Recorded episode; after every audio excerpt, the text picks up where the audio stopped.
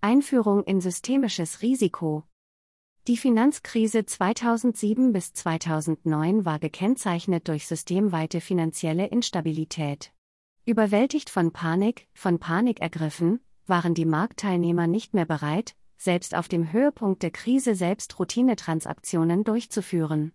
Notlagen bei großen Finanzunternehmen war ein zentraler Faktor der Krise.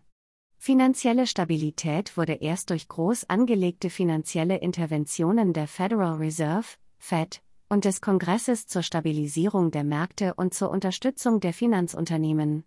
Das Ergebnis war ein starker und langanhaltender Rückgang der Kreditvergabe und der Wirtschaftstätigkeit.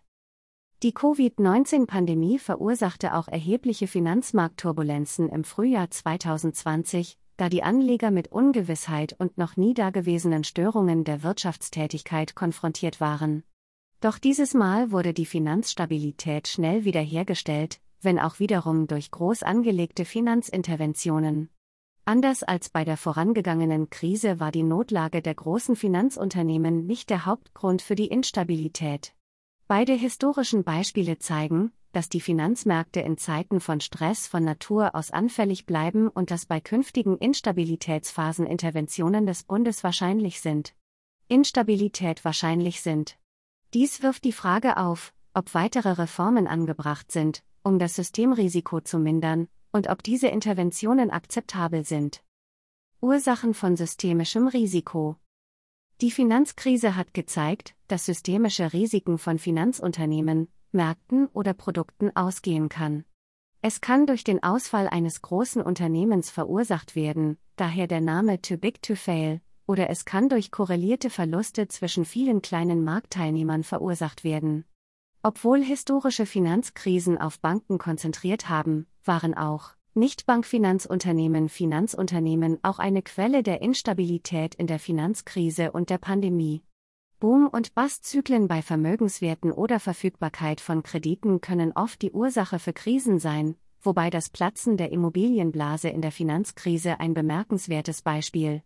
Andere Ereignisse ohne Bezug zu Vermögenswerten, wie etwa ein erfolgreicher Cyberangriff auf einen kritischen Markt, könnten theoretisch ebenfalls finanzielle Instabilität auslösen.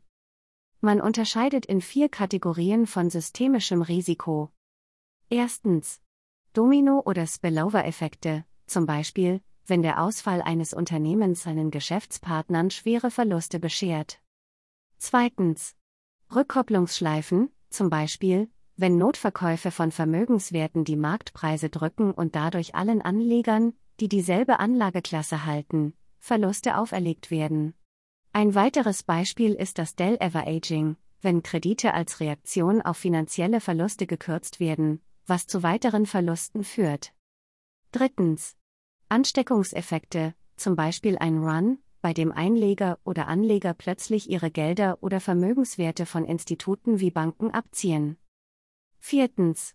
Unterbrechungen kritischer Infrastruktur, zum Beispiel, wenn ein Markt nicht mehr wegen eines Zusammenbruches der Marktinfrastruktur funktionieren kann. Politische Reaktionen auf die Finanzkrise. Nach der Finanzkrise bestand eine der Prioritäten der politischen Entscheidungsträger in der Eindämmung systemischer Risiken. Mit anderen Worten, wie können Bedrohungen der Finanzstabilität erkannt und neutralisiert werden?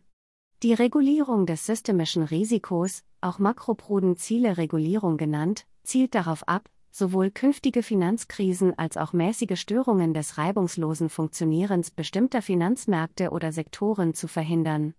Sie steht im Gegensatz zu der traditionellen Mikroprudenzielen, Regulierung, die sich auf die Solvenz des einzelnen Instituts bezieht. Die Kritik an der unzureichenden Regulierung systemischer Risiken im Vorfeld der Krise lässt sich in zwei Kategorien einteilen. 1. Unzureichende aufsichtsrechtliche Befugnisse zur Identifizierung oder Abschwächung Systemrisiken zu erkennen oder zu mindern, teilweise aufgrund der Undurchsichtigkeit der Finanzmärkte. Und 2 Unzulänglichkeiten in der Regulierungsstruktur, die es den, die es den Regulierungsbehörden unmöglich machten, Systemrisiken erfolgreich zu auf systemische Risiken zu reagieren. Kritiker argumentierten, dass in dem fragmentierten Regulierungssystem keine Regulierungsbehörde für die Finanzstabilität zuständig sei oder das große Ganze im Blick habe. Diese engen Mandate bedeuteten Lücken in der Aufsicht, An der derzeitigen Regelung wird unter anderem auch Folgendes kritisiert. 1. Der Erfolg des Systems hängt davon ab, dass die politischen Entscheidungsträger aufkommende Bedrohungen genau erkennen und darauf reagieren, was ihnen vor der Finanzkrise nicht gelungen ist. 2.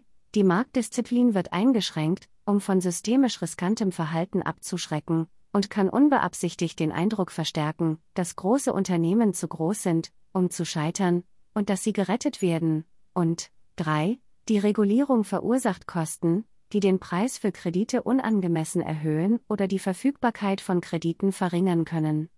Die Ereignisse im Frühjahr 2020 haben diese Herausforderungen deutlich gemacht. Es war unwahrscheinlich, das Ausmaß der Pandemie und ihre Auswirkungen auf die Finanzstabilität vorherzusehen, aber die entstandenen Probleme waren nicht neu, und staatliche Interventionen zur Wiederherstellung der Stabilität könnten in Zukunft die übermäßige Risikobereitschaft der Marktteilnehmer zu übermäßiger Risikobereitschaft ermutigen.